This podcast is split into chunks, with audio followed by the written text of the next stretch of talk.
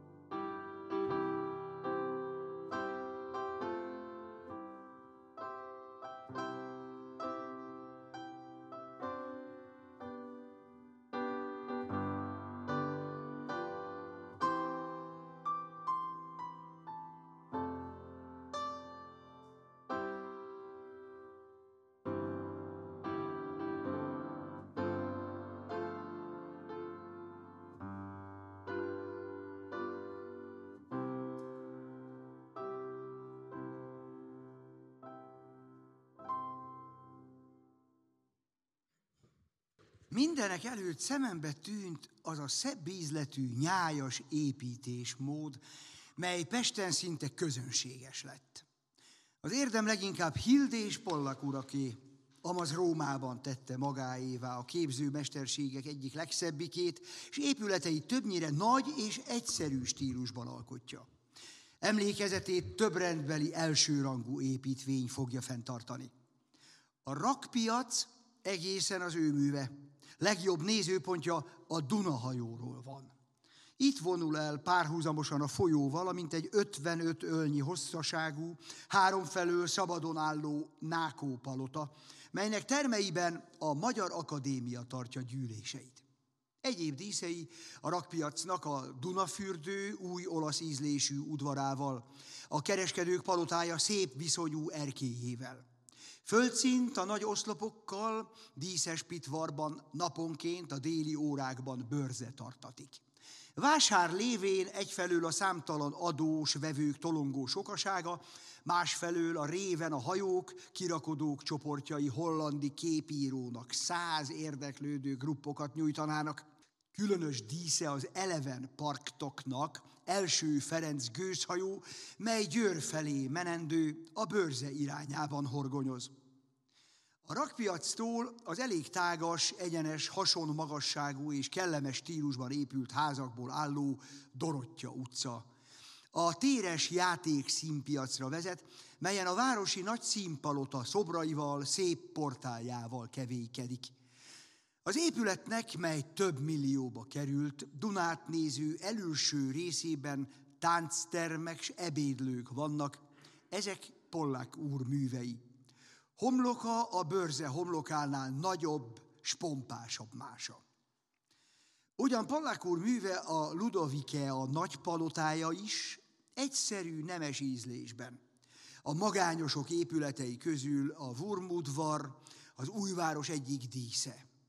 Dicséretre méltónak lelem mind az úgynevezett szépítő biztosság munkásságát, mind a város tanács készségét, a város szépsége, tisztasága, kényelme és bátorsága emelésében.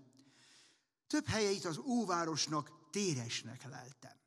A külvárosok piacai, utcái mennyire lehet, tágasak és egyenesek, a közösülés új utcák szegése által könnyebbül. Nagy a gond az utcák csínyára is. A kövezet javul. Az újváros számos utcáiban nagy szegélykővel van a gyalogút kirakva, sőt, a Váci utcában, mely fényes boltjaival bármely európai városban elállhatna, a szekér út lüttihi módra van kövezve. Egy dologról látszik-e város egészen megfeledkezni, mely minden nagy és népes helynek első szükségei közé tartozik, egy benfekvő, nagy és nyílt sétányról. Az a fákkal beültetett helyecske a híd alatt e nevet nem érdemli. Pornak, szélnek egyaránt kitéve, kicsiny, árnyéktalan, skofák, slatzaronjaik legkedveltebb gyűlhelye. A Ludoveke a kertje, mely a szebb angol kertek közé tartozott, és ha az épülő intézet kész leszen, bizonyal ismét fog tartozni. Úgy a Városliget is, mely a legszebb láthatártól körülvéve, értelmes kezektől elrendelt berkei, rétei és folyóival, gyönyörű helyzetű tavával, szigeteivel, függőhídjával, mulatóházaival, népjátékaival, és a belé hosszú, téres, és kétfelől magányos lakók szebbnél szebb kerteivel, díszlő fasorjával a legkellemesebb mulatóhelyek egyike. Mindkettő oly tova fekszik a város középpontjától, hogy noha nagy meglepetésemre az itt, itt is már divatozó omnibus kocsikon minden órán s olcsón kimehetni, mégsem alkalmasok arra, hogy bennök a foglalatosságaitól kisé megnyugodni kívánó néhány óra negyednyi pihenést lejjen. Pár lábjegyzetet tennék hozzá. Te meg, megköszönni, kérdezted közösülés, hát ez a közlekedés, nyelv, a közlekedés nyelvújításkori szava, igen, de hogy tehát néhány ilyen topográfiai lábjegyzet. Rakpiac, ez a mai Széchenyi tér, tehát a Lánchíd előtti tér. A Nákó palota, amit különösen kiemelt a, a leíró középen, az a mai Gresham palota helyén állt, és a, ebben tartotta az első években az akadémia gyűléseit, meg ezeket az előkészítő üléseket, aztán ide költözött a Károly Tratner házba, Ferenciek terére, és itt működött egészen a saját palota fölépüléséig, aztán a Dunafürdő vagy Diana fürdő az a mai belügyminisztérium helyén eh, állt, ugye szemközt látjuk a kereskedelmi kar épületét később a század második felében Lloyd palotaként emlegetik. Ebben működött a Nemzeti Kaszinó is, és a Széchenyi által alapított Nemzeti Kaszinó, és ez a mai Sofitel szálló helyén volt. A második világháborúban sérült meg, és bontották le a Ludovicát, a Ludovikát nem kell bemutatni. Ugye ez 1834-ben jelent meg ez a szöveg, éppen épülőben van, tehát azért írja a parkról, hogy egy nagyon kellemes park volt, de most éppen felvonulási terület, és remélhetőleg, ha befejeződik az építkezés, akkor, akkor újra az lesz a Városligeten nincs mit magyarázni, a Városliget az már Városliget akkor is. Hild és, és, és, és Pollák urak művészete. Mennyire van -e ebben, itt is lehet a provinciális szót használni, meg arra a városfejlődésre, tehát ami azok után, a kezdetek után, a 30-as években vesz nagyobb lendületet, tehát a kiinduló pontot fölvázoltad. Hild Pollák urakra semmiképpen sem mondanám, hogy ők provinciális építészek lettek volna ezt a palotáik és az általuk tervezett kastélyok, hát most így a Nemzeti Múzeumot hoznám példának, szerintem ez elég meggyőző, szóval ők nem voltak provinciálisak. Az egy másik dolog, hogy egy nagy építésznek is jutnak mellékes feladatok, bővítések, átalakítások, emeletráépítés, hát mindenféle tuningolás, ami nyilván a portfóliót növeli, de nem mutatós. Tehát, hogy ez azért ettől ők sem tudtak elmenekülni, mert hogy az is bevétel. És a, így a 30-as évekre az a nagyon töredezett, még ilyen néhány fecskéből álló néhány mondjuk többé-kevésbé minőségi fecskéből álló városkép, mármint a, a klasszicista elemekről beszélek, az úgy kezd egyre tömegesebbé válni. Hát a provinciális az talán a, a bérházaknak a tömegére elmondható, hogy ezek hát egyik olyan, mint a másik, mert hogy nagyjából ugyanaz a fajta mozgató rugó van mögötte, hogy minél kisebb, vagy mm, igen, minél több lakást elhelyezni ugyanazon a területen.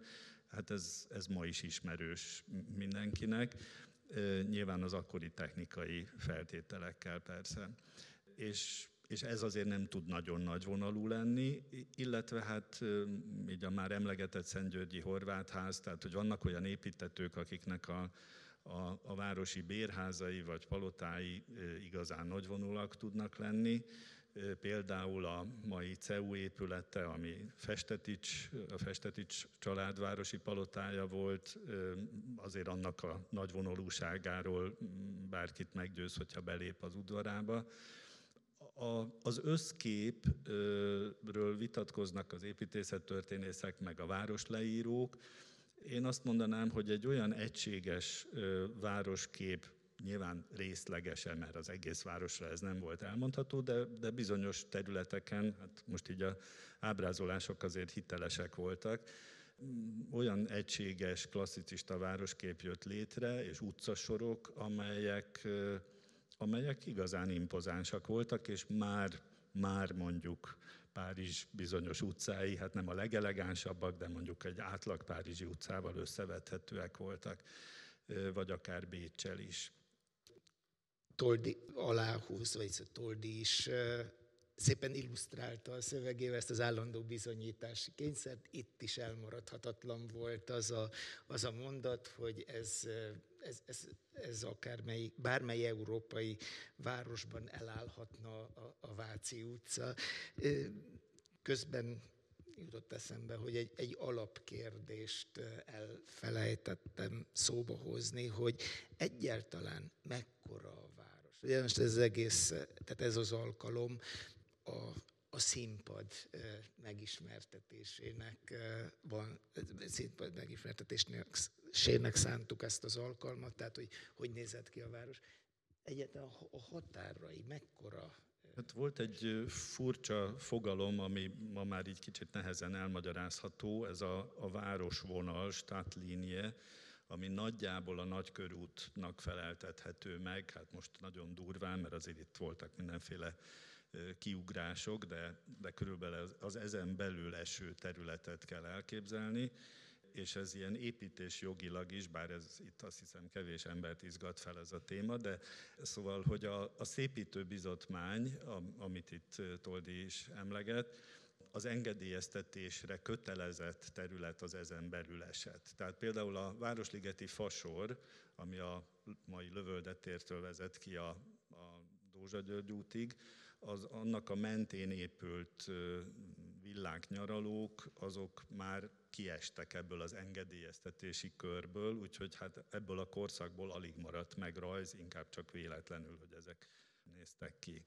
Tehát, de, de a városvonal is, hát hol, tehát hogy ez a, a, a külvárosok, tehát Józsefváros, Ferencváros, nem sorolom el az összes külváros nevét, Ezek is nagyon változó sebességgel fejlődtek, már a 18. században is, és később is. Az egyik előre ugrott, a másik lemaradt jócskán. És tulajdonképpen ezeket is úgy kell elképzelni, mint egy-egy mini Moson-Magyaróvár főtér, tehát mondjuk a Horváth Mihály tér, most mai fogalmakat használok, Mátyás tér, ezek mind egy-egy kicsi főtere valami nagyon kis provinciális egységnek, és, és ezek nem teljesen értek össze. Szóval, hogy egy ilyen nagyon bonyolult, fura, mozaikszerű fejlődés látszik, hogyha itt térképeket néz az ember ebből a korszakból bármilyen metszetben. Zsuzsa, hadd provokáljalak, elárultam, hogy marketingízűnek nevezted Kazinci szövegét. Toldié nem különben egy lelkes, lelkes ismertetés, és az általam reformkori Pestet ismertető szövegek, legyenek azok irodalmi jellegűek, sajtó, tehát, tehát újságírói termékek, vagy, vagy kifejezetten praktikus céllal írottak, vagy utazóknak a beszámolói, külföldi utazóknak a beszámolói. Azért én azt, tehát az én benyomásom az, hogy ez a, ez a lelkes hang jellemzi.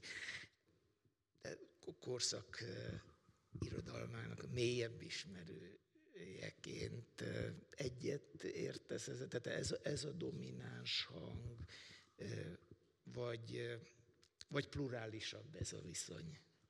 Ugye itt különböző generációkról beszélünk, Toldi a következő generáció, és talán nem árulok el titkot, hogyha elmondom, hogy én azért ülök itt, mert van egy naplószöveg, amit a Károly Palota titkára készít.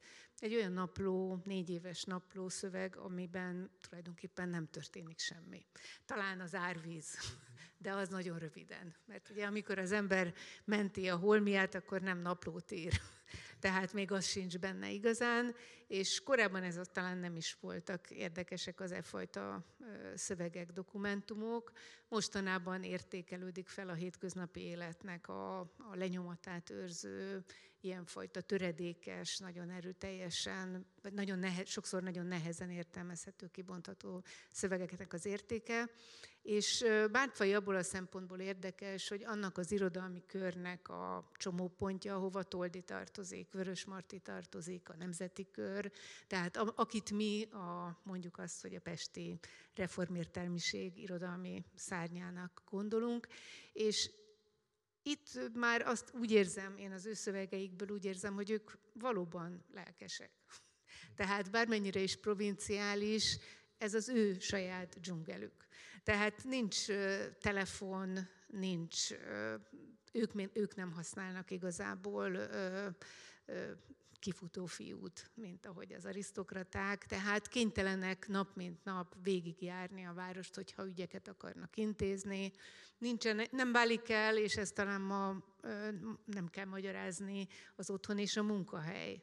Tehát aki otthon dolgozik, az egész nap görnyed az íróasztal fölött, és valamikor föl kell állnia, és elindulnia, és sétálnia, és ezek a séták, ezek tulajdonképpen nagyon gyakran ö, ilyen hosszú órákig tartó beszélgetésekbe kötnek ki, tehát találkoznak emberekkel, megvitatják a várost, és ennek a közege tulajdonképpen ez a, ez a magukénak érzett, épülő, szépülő, hát gyakran kényelmetlenségekkel teli város, amit nagyon érdekes, hogy éppen ebben a naplóban semmiféle ilyen negatívum nem íródik le ezzel az általában a városban előforduló nehézségekkel kapcsolatban. Tehát Bátfaj leírja, hogy egy, egy vad kocsis majdnem kivágta a szemét az ostorral hogy elütik a feleségét, aki elájul, és beviszik a Váci utca egyik boltjába, hogy, hogy zsebtolvajlásnak az áldozata lesz. Hát ezt úgy elfogadja. Hát ez a város. Tehát valószínűleg azok az, eré, azok, a, azok az előnyök, amit a városnak ez a, ez a sűrűsége nyújt, az messze magasabb annál, mint amit ezek a kellemetlenségek jelentenek. egy szempontot ajánlanak, ajánlanék még a, a figyelmbe. Annak a, beszéltem a bevezetőben arról, hogy milyen hihetetlen gyorsasággal növekszik ennek a városnak népessége, hogy 1780-as évek végén kb. 50 ezer lakosa van, az 1840-es évek közepén, tehát egy 50 évvel később olyan inkább már 160, 1800, tehát együtt Pest, Buda és Óbuda, és a a háború előtti utolsó népszámlálás idején már 900 ezer, tehát 1910-ben 900 ezer lakosa van, a agglomerációval pedig már bőven egy millió fölött. Természetesen ennek a robbanásszerű népességnövekedésnek az idevándorlás volt a forrása. Tehát azt vegyük, szóval, tehát abba gondoljunk bele, hogy 19. században a mindenkori Pest-Budaiaknak a nagy része, túlnyomó többsége első generációs budapesti, tehát az említettek is. Tehát Bártfai még, még vidéken született, vagy akinek a ja, verse tójául választották a rendezők a sorozatnak, Petőfi szintén viszonylag rövid időre válik egyáltalán Pestivé, de, de, de ő is bevándorló arany, majd a század második felében, idősebb korában. De, de tehát aki, aki második generációs Pest, tehát aki már itt született, annak biztos, hogy a szülei bevándorlók voltak, tehát viszonylag új ez a urbánus környezetnek az élménye. Igen, és talán azt kellene hozzátenni, hogy, hogy mi az a kényelem, tehát mit neveznek ők ennek az urbánus kényelemnek, tehát az, hogy minden nap el lehet menni a színházba, el is mennek. Tehát ugye ez nem csak azért mennek el, hogy támogassák a magyar színjátszást, hanem hogy találkozzanak másokkal. Tehát van, aki meg se nézi a darabot, csak hátul beszélget, vagy udvarol. Három könyvesboltba jár Bártfoly, ahol nem csak könyveket lehet rendelni és válogatni, hanem mindenféle litográfiát, Párizstól Londonig gyűjteményt lehet berendezni. Ugye itt láttuk a képen a fürdőt, a nők kényelmére ugye el lehet menni, akár naponta is fürdőbe. Ott vannak a Váci utcának a boltjai, tehát hogyha a naplóban is egy elég jellegzetes dolog, hogy hopp, utolsó pillanatban jutott eszébe a születésnap, és bemegy egy ékszerboltba. Tehát valószínűleg olyan dolgokról beszélünk itt, ami a falusi vagy a vidéki Magyarországon elképzelhetetlen volt.